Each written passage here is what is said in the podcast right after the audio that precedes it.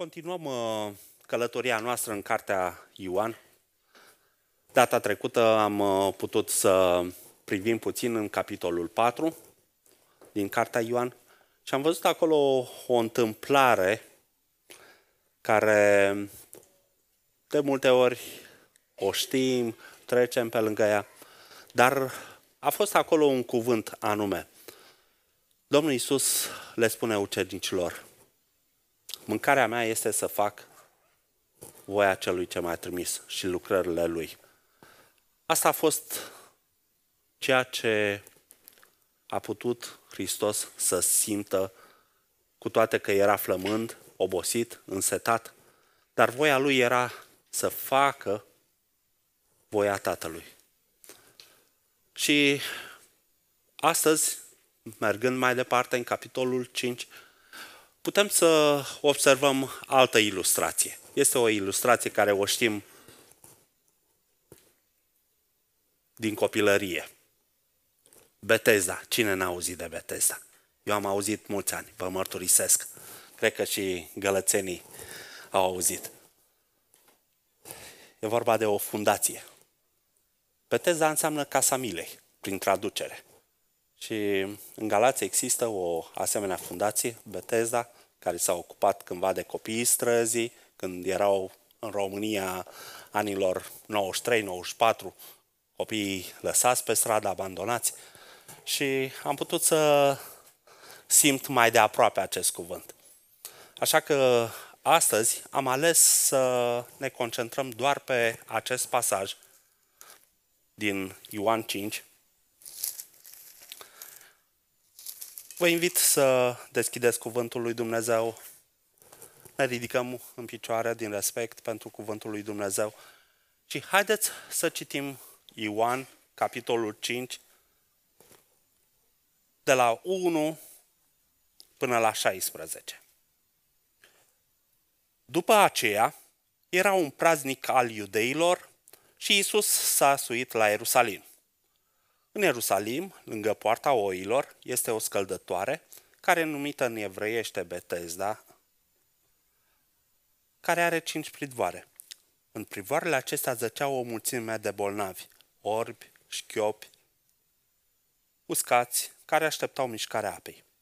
Căci un înger al Domnului se pogora din când în când în scăldătoare și tulbura apa. Și cel din tâi, care se pogora în ea după tulburarea apei, să făcea sănătos, orice boală ar fi avut. Acolo se afla un om bolnav de 38 de ani. Isus, când l-a văzut zăcând și fiindcă știa că este bolnav de multă vreme, i-a zis, Vrei să te faci sănătos? Doamne, i-a răspuns bolnavul, n-am pe nimeni să mă bage în scăldătoare când se tulbură apa și până să mă duc eu, pogoară altul înaintea mea. Scoală-te, i-a zis Isus, ridică patul și umblă. Îndată omul acesta s-a făcut sănătos și a luat patul și umbla. Ziua aceea era o zi de sabat. Iudeii ziceau deci celui ce fusese vindecat. Este ziua sabatului. Nu ți este îngăduit să-ți ridici patul. El le-a răspuns. Cel ce m-a făcut sănătos mi-a zis, ridică patul și umblă. Ei l-au întrebat, cine este omul acela care ți-a zis ridică patul și umblă? Dar cel vindecat nu știa cine este, căci Isus se făcuse nevăzut din norodul care era în locul acela. După aceea, Isus l-a găsit în templu și i-a zis, Iată că te-ai făcut sănătos. De acum, să nu mai păcătuiești ca să nu ți se întâmple ceva mai rău. Omul acela s-a dus și a spus iudeilor că Isus este acela care îl făcuse sănătos. Din pricina aceasta, Iudeii au început să urmărească pe Isus și căutau să-l omoare, fiindcă făcea aceste lucruri în ziua sabatului. Amin. Amin. Ocupăm locurile.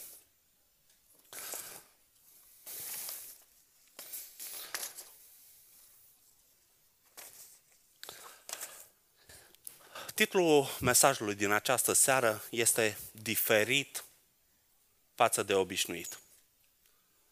Și vreau ca să vă vorbesc de trei aspecte diferite care le prezintă Ioan aici.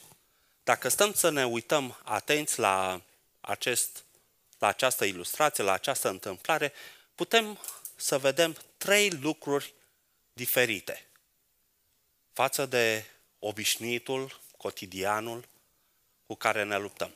Și primul lucru, știți care este? Locul. Cuvântul lui Dumnezeu începe. Haideți să privim primele trei versete din Ioan. După aceea era un praznic al iudeilor și Isus s-a suit la Ierusalim.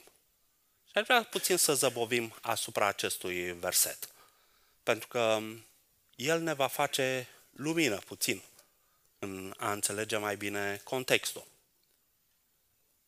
Iudeii aveau anumite sărbători. Erau anumite sărbători lăsate de Dumnezeu și cam toate sărbătorile, ghiciți, când erau? În ziua de sabat. Erau exact în ziua aia când trebuiau să îl celebreze pe Dumnezeu, să se închine lui Dumnezeu. Toate aceste sărbători a iudeilor cădeau exact atunci când omul, prin lege, trebuia să stea liniștit, să nu facă o lucrare anume, ci cu toată ființa lui să fie concentrat spre Dumnezeu. Și cuvântul lui Dumnezeu ne spune, după ce a trecut, ați văzut, prin Samaria, a venit acest moment al sărbătorii. Ioan aici nu menționează care sărbătoare este. Haideți să vedem puțin un grafic. Oamenii de știință ce au făcut? Au zis, hai să facem o retrospectivă, să vedem cam în ce um, valori se situează clima global. Și de la un moment dat au început să culeagă date despre climă. Așa că în zilele noastre există anumite grafice în care putem să vedem cam în regiunea cu tare, cam asta e vremea pe atunci. Și în poporul Israel, datorită poziționării teritoriale, oamenii au luat 100 de ani ca valoare. Din 1908, uitați, 1908, 1918.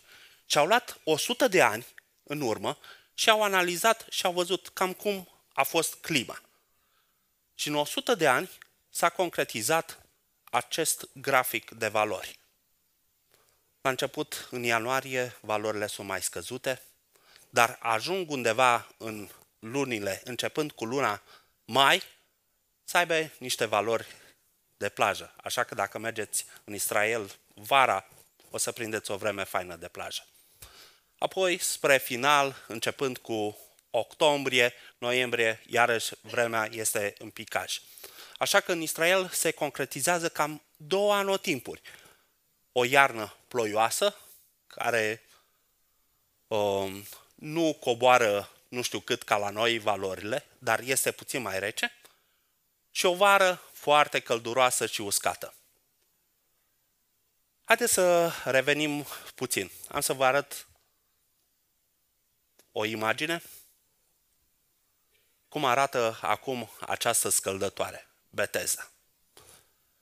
Și cuvântul lui Dumnezeu spune că Hristos, într-o vreme, cam când credeți? Cam când oamenii puteau să stea afară. Era o vreme mai călduroasă. Pentru că nimeni nu stătea cu bolnavul pe o vreme rece lăsat acolo la marginea scăldătorii. Dar era o sărbătoare în vară, când oamenii aduceau bolnavii și îi plasau la această scăldătoare. Teologii spun că ar fi vorba de sărbătoarea trâmbițelor. Era o sărbătoare în luna august. Dar Ioan nu consemnează care anume era. Dar ce este clar că era o vreme în care persoanele puteau fi aduse, lăsate acolo la marginea apei. Cuvântul lui Dumnezeu merge mai departe, versetul 2-3. În Ierusalim, lângă poarta oilor, este o scăldătoare numită nevreiește Betesda, care are cinci pridvoare. În privoarele acestea zăceau o mulțime de bolnavi, orbi, șchiopi, uscați, care așteptau mișcarea apei. Spuneam că am să vă vorbesc de un loc diferit. Cuvântul lui Dumnezeu spune că acolo, la poarta oilor, și localizează foarte bine poziționarea acestei scăldători. Era un loc numit Beteza, o scăldătoare. Dacă avem așa chef de a merge la terme, ne ducem undeva unde e apă curată, faină, unde e uh, bine de stat, de relaxat. Dar uh, scăldătoarea asta, în timp, nu a fost așa. Cuvântul lui Dumnezeu ne vorbește de poarta oilor. Nemia. Pe timpul lui Nemia, atunci, în anul 450 înainte de Hristos, probabil, când poporul a revenit, o parte din popor a revenit din robie, ce a făcut? A început să reconstruiască zidurile cetății și să așeze porțile, să securizeze puțin zona. Și atunci Nemia, în cartea sa, amintește de cel puțin 10 porți care au fost făcute și securizate în vremea aceea. Una din, sau prima poartă care a fost ridicată a fost poarta oilor. Și știți cine a ridicat-o? Familia Marelui Preot din acea vreme. Au ridicat-o și cuvântul lui Dumnezeu numai despre ea spune că a binecuvântat-o, a sfințit-o. Ce rol avea această poartă? Înăuntru Înăuntru era templu, la 50 de metri, cam de această poartă, se afla această scăldătoare, care era o apă stătută mai mult și oamenii au numit-o Betesda în timp. Ce se întâmpla? Atunci când au fost uh, instituite jerfele în templu, oamenii au început să aducă jerfe. Și știți ce jerfe? Niște oițe care le aduceau vii și erau sacrificate. Și înainte de a ajunge cu oița, hai, hai, ușor, ușor, spre sacrificare, ajungeau la acest loc, 50 de metri înainte de poarta oilor, la această apă. Și de obicei oile mai erau puțin spălate de mizerie. Alți comentatori chiar afirmă că în timp um, veneau aici cu carnea de la jerfe care era pusă pe altar spre ardere și erau spălate. Ce vreau să vă zic? Apa asta nu era chiar așa o apă de terme, cum o avem noi. N-am merge la o asemenea apă să facem baie. Dar spuneam că este un loc diferit. Din ce cauză? Pentru că așa cum a fost inițial făcută ca oile să vină pe aici, pe poarta oilor, și intrau spre templu, nu intrau pe orice poartă în Ierusalim. Aveau un drum, poarta oilor. Și tocmai din cauza asta se cheamă poarta oilor. Că numai pe aici intrau oile pentru jerfă, spre templu. Și treceau, bineînțeles, pe la apa aceasta.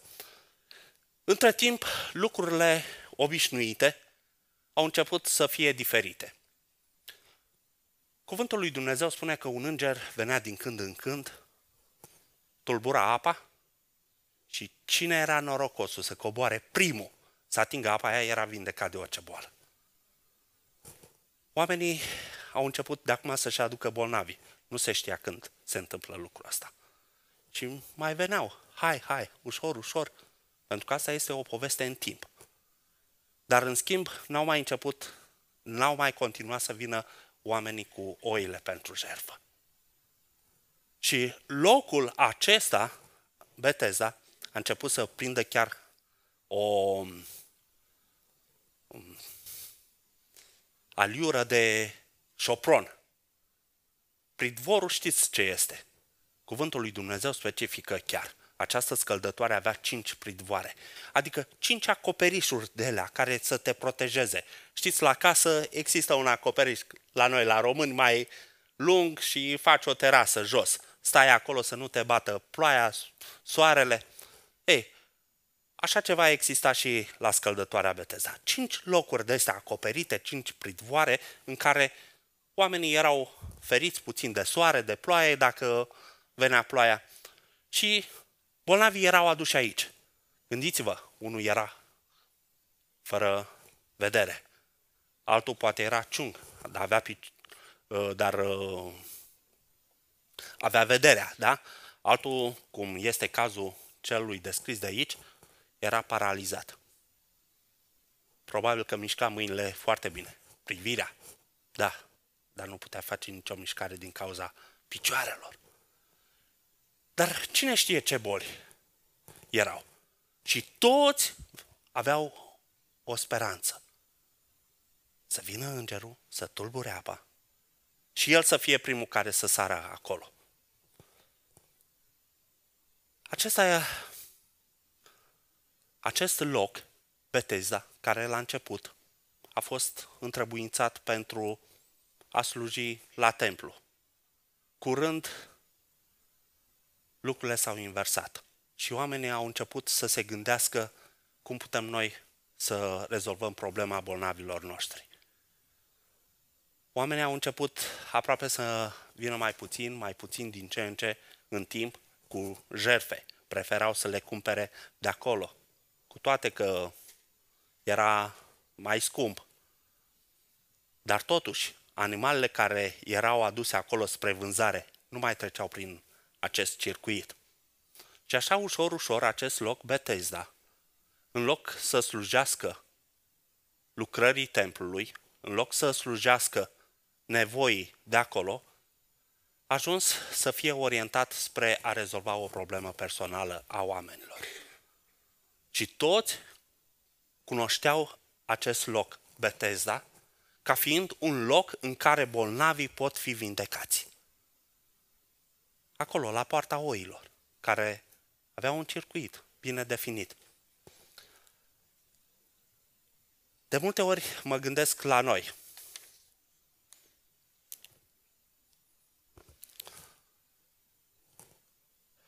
Reușim așa ușor să schimbăm destinația locului de închinare?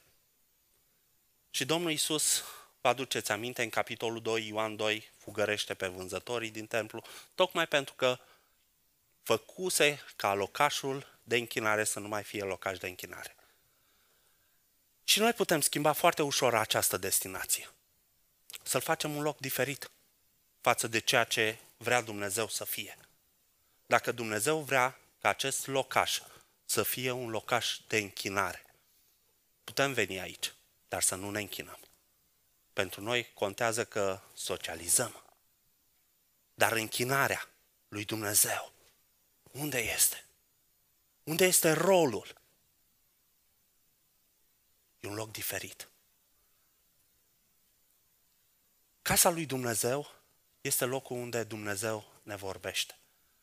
Dar deja suntem așa de obișnuiți cu acest cuvânt încât preferăm câteodată mai butonăm pe telefon, altădată un bilețel, o chestie, suntem atenți în altă parte, facem alte lucruri. Dar locul în care Dumnezeu vorbește, mai este El pentru noi? Și am schimbat destinația, i-am schimbat rolul.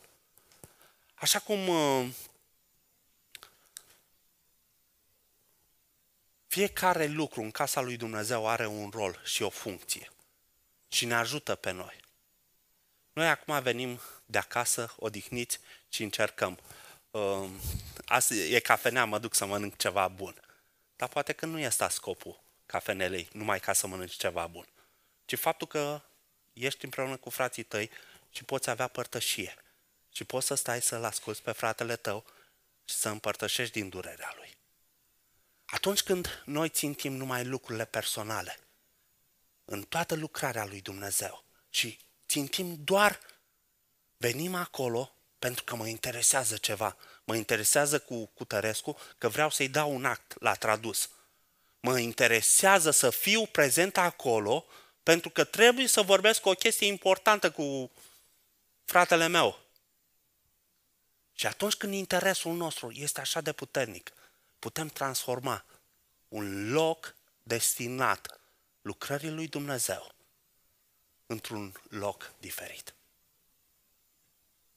Și Dumnezeu ne spune în această seară, hei, gândește la viața ta.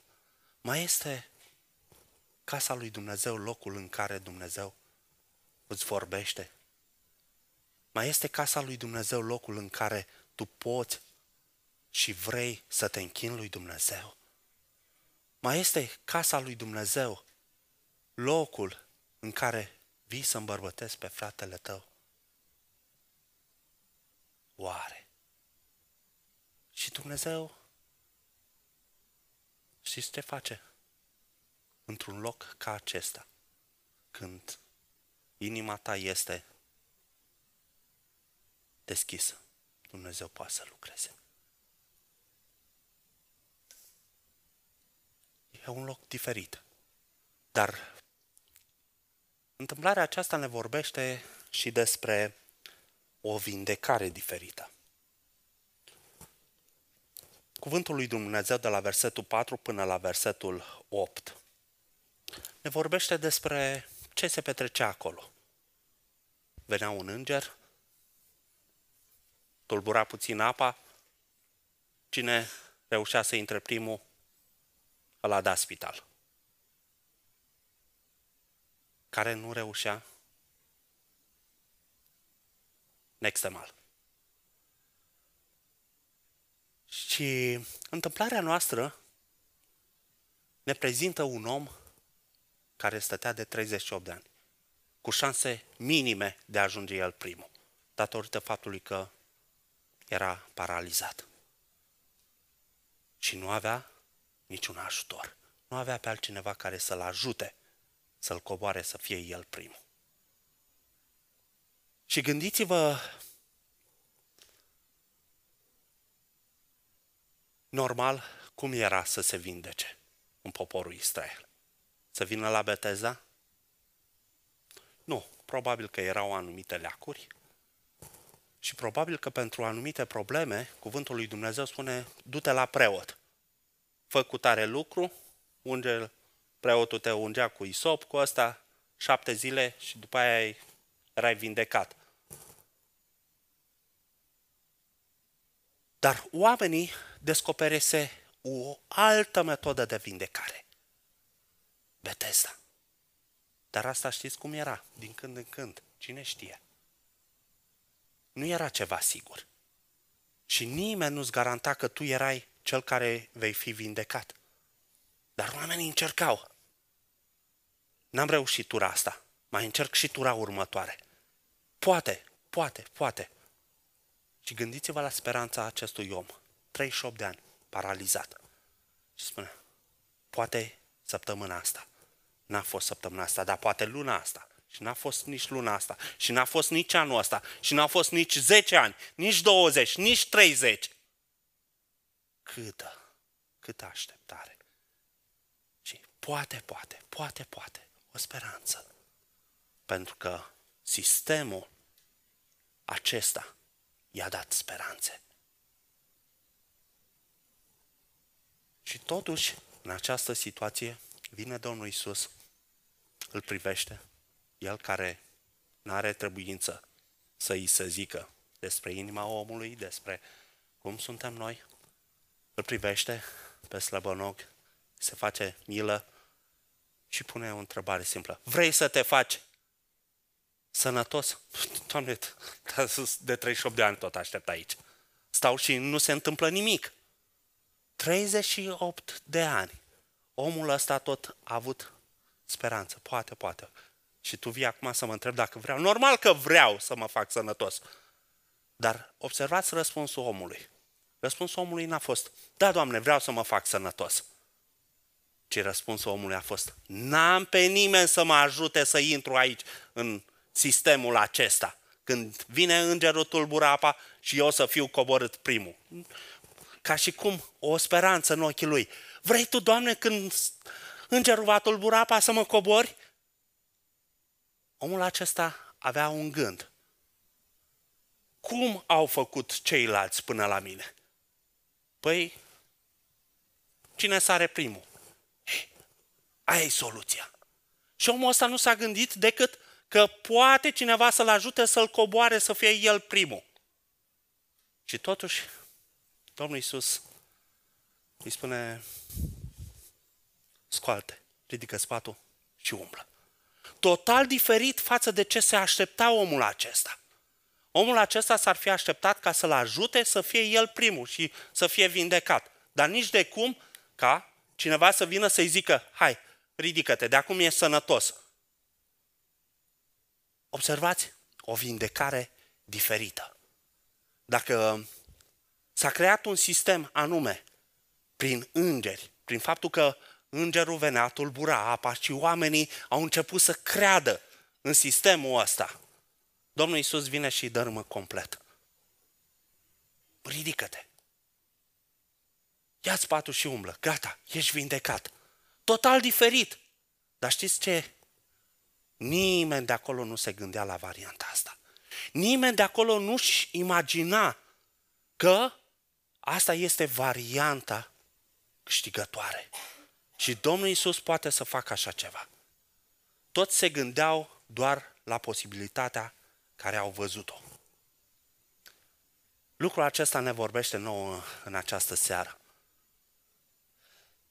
Avem probleme de multe ori în viața noastră și spunem, uite, n-am reușit să scap de cutare patimă, n-am reușit de păcatul ăsta să mă debarasez, tot îl car cu mine, îl duc, uite, aș vrea să fie altfel, mă uit în jurul meu, meu văd că Dumnezeu a lucrat în alte persoane, sigur o să fie, o să fie, uite cum s-a întâmplat la el, o să se întâmple și la mine, da, a venit cineva uh, care uh, și-a pus mâinile și uite, uh, ori este vindecat, ori a înțeles cuvântul și acum inima lui este predată Domnului. Și sunt diferite situații. Și noi ne bazăm mereu, mereu pe ceea ce vedem.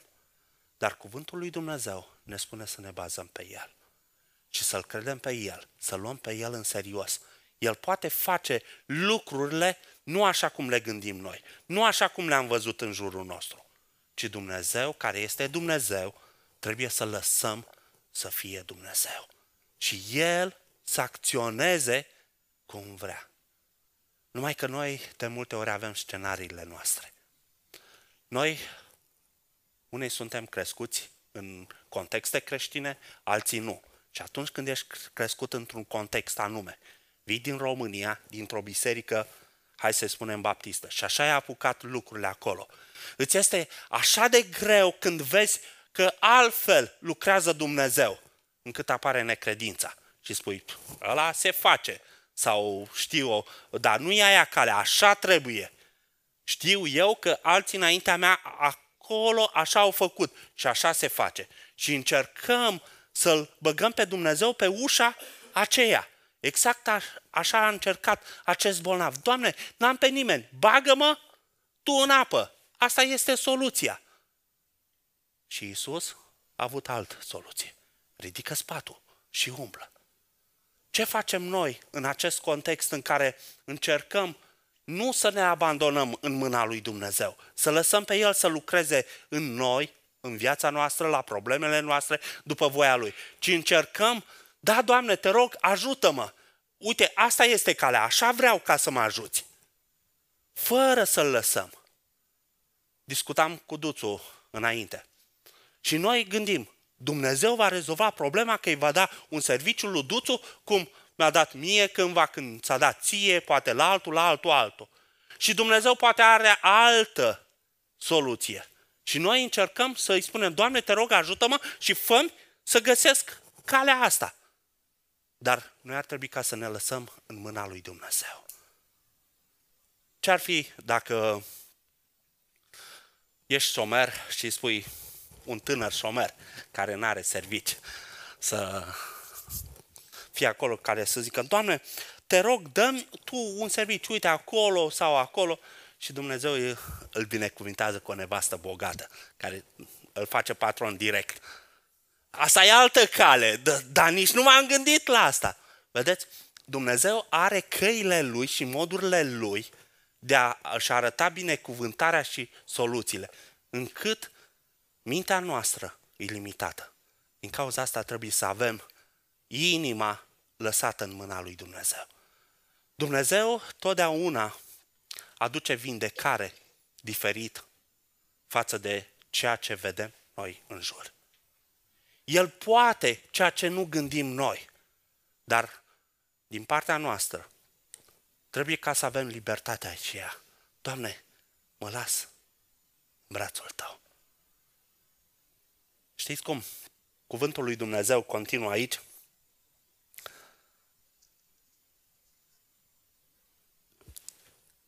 De la versetul 10 uh, până la 16. Domnul Iisus se face nevăzut și oamenii au început acum, băi, stai puțin, dar ce faci, cu patul în spate? Chiar de sabat și zi de sărbătoare? Dar, păi, dar tu păcătuiești, mai omule. Cum, cum îți permis lucrul ăsta? Păi ăla care m-a făcut bine mi-a zis asta să fac și asta a făcut. Cine, cine e ăla? Ia să vedem noi cine este. Păi era pe aici, tu nu, nu știu. Și vedeți, omul ăla acesta are un drum. Intră pe poarta oilor și unde se duce? În templu. Și se întâlnește din nou cu Domnul Isus Hristos acolo. Ah, acum știu cine este. E Isus. Dar Domnul Isus îi spune ceva, un cuvânt greu. Du-te și să nu mai păcătuiești, ca să nu ți se întâmple ceva mai rău. Un mesaj direct. Și vreau să vă zic că al treilea punct care îl avem, avem un Dumnezeu diferit. Un Dumnezeu care gândește diferit, un Dumnezeu care acționează diferit. Toți oamenii au fost foarte surprinși. În ziua de sabat, chiar atunci, dar asta e ziua Domnului. Noi avem o sărbătoare, ne închinăm lui Dumnezeu, îl cinstim lui Dumnezeu, îl cinstim pe Dumnezeu, este o zi specială. Tu, chiar dacă ai fost bolnav, rămâi acolo. Nu ai voie să-ți ridici patul să umbli, pentru că ziua asta este mult mai importantă. Vedeți? Lucrul acesta se întâmplă și între noi de multe ori. Noi știm foarte bine cum trebuie făcute lucrurile pentru ăla, pentru ăla, pentru ăla, pentru ăla. Numai pentru noi nu știm cum să le facem. Și avem anumite șabloane. Și dacă lucrurile au ieșit din șablonul ăsta, nu, nu se poate. Dumnezeu numai așa lucrează. Și încercăm să-L limităm pe Dumnezeu și să-L punem într-o cutiuță și să spunem, Dumnezeu așa lucrează. Oamenii ăștia, de ce făceau asta? Pentru că ei știau un lucru. Este sabat, trebuie să facem cu tare, cu tare, cu tare lucru. Asta vom face. Nimic altceva. Ăsta e Dumnezeu. Și când Dumnezeu în persoană, prin Domnul Isus, intervine și face altfel lucrurile. Nu, nu, nu se poate, Doamne, așa trebuie să le faci. Dar aici avem de-a face cu un altfel de Dumnezeu. Un Dumnezeu care se uită nu la ceea ce faci, ci se uită la inima ta. Dumnezeu nu poate fi pus într-o cutiuță, nu poate fi pus într-un uh, calapod, ci numai așa Dumnezeu lucrează. Ce este peste îi păcat, ce nu se potrivește cu lucrul ăsta, ăsta nu este Dumnezeu, îi altcineva, ci pur și simplu încercăm noi să fim Dumnezeu în locul lui Dumnezeu, știind ce are voie să facă și să lucreze Dumnezeu. Oamenii ce, aceștia au fost foarte revoltați. Este o zi de sabat, nu este îngăduit. Și știți, faptul că Domnul Isus a făcut lucrul ăsta într-o zi de sărbătoare, într-o zi de sabat, a făcut ca inima lor să fie împetrită. Și a apărut ura, invidia, care a culminat cu trimiterea la moarte. Unul din punctele importante pentru care Domnul Isus a fost învinuit și trimis la, la moarte. Calcă sabatul. El nu poate fi Dumnezeu pentru că calcă sabatul, care Dumnezeu l-a lăsat. Adică, un proprietar nu poate face ce vrea cu lucrul lui. Dumnezeu care a făcut toate lucrurile nu poate face altfel că nu lasă omul. Lucrul acesta se întâmplă și între noi de multe ori. Avem uh,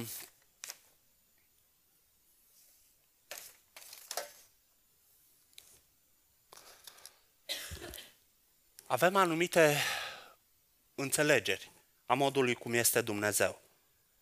Și pur și simplu, dacă fratele nostru spune, uite, la mine Dumnezeu a lucrat altfel, suntem în stare să ne luptăm cu el, să intrăm în conflict, să nu-l mai vedem, să nu întindem mâna, că nu mai este fratele nostru. Pentru că Dumnezeu a ales să lucreze altfel în viața lui. Și nu că numai așa și așa. Lucrul, lucrul acesta de multe ori îl putem vedea în special între confesiuni sau între biserici. Spunem de mesajul care a fost transmis către Domnul Isus. Domnul Isus i-a spus, uite, du-te, nu mai păcătui ca să nu ți se întâmple ceva mai rău. Se pare că boala pentru acest om a fost cauzată de păcat. Dar cuvântul lui Dumnezeu nu ne spune direct lucrul acesta. Noi putem trage o concluzie în urma a ceea ce i-a spus Domnul Isus. Du-te să nu mai păcătuiești, asta implicând existența păcatului în viața omului respectiv, că ți se poate întâmpla ceva și mai rău. Noi putem să deducem lucrurile în felul acesta. Dumnezeu câteodată alege să ne pedepsească cu anumite stări de boală sau diferite situații în viața noastră pentru disciplinare, datorită păcatului. Din ce cauză? Pentru că atunci când alegem să trăim în păcat, să nu ne mărturisim păcatul, să clădim păcat peste păcat, și când stai aici, în adunare, auzi cuvântul lui Dumnezeu, nu te pocăiești, nu iei o decizie să ce faci cu păcatul din viața ta. Îl lași în continuare acolo și aduni, aduni, aduni. Câteodată Dumnezeu intervine într-un mod categoric. Și toate lucrurile acestea, ca să ajungi într-un final, să te pocăiești. Gândește-te de câte ori mesajul lui Dumnezeu nu a fost la urechea ta. Și tu i-ai zis, pas, pas, pas, și tu asta, și tu asta. Dar va veni o zi care nimeni dintre noi nu știe. Când Dumnezeu va spune, acum, uite, asta se întâmplă. Pentru că aduni păcat peste păcat. Trebuie să avem grijă la viața noastră. Pentru că păcatul nu numai că aduce despărțirea de Dumnezeu pentru totdeauna, dar câteodată aduce și anumite consecințe în trup. Pentru omul acesta, pentru slăbănogul acesta, a fost o zi de har. O zi când Domnul Isus i-a spus, scoală-te, ia-ți patul și umblă. Pentru tine este astăzi ziua de har, când Dumnezeu îți spune, și nu vrei să vii la mine? Nu vrei să lași păcatul? Continui așa, se poate întâmpla ceva mai rău. Și atunci când în încăpățânarea noastră spunem nu lui Dumnezeu și alegem în continuare să fim departe de Dumnezeu, Dumnezeu are metodele lui și lucrează cu fiecare personal. Dar uh, haideți să medităm fiecare la viețile noastre. Aș vrea acum să ne despărțim în două grupe. Am uh, câteva întrebări care ne dau de gândit la fiecare dintre noi și să ne comparăm, să vedem. Așa cum spuneam, diferit față de obișnuit. A fost un loc diferit.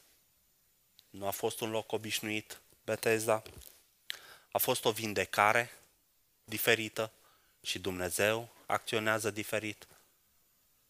Și nu uitați că de multe ori Dumnezeu care este în mintea noastră, cum ne închipuim noi, e diferit față de ceea ce credem noi că este. Și haideți să lăsăm ca Harul lui Dumnezeu să lucreze în fiecare dintre noi. Așa cum i-a spus acestui slăbănog, ridică-te, ia spatul și umblă. Ăsta e mesajul pentru fiecare dintre noi în ziua asta. Să ne ridicăm și să umblăm cu Dumnezeu.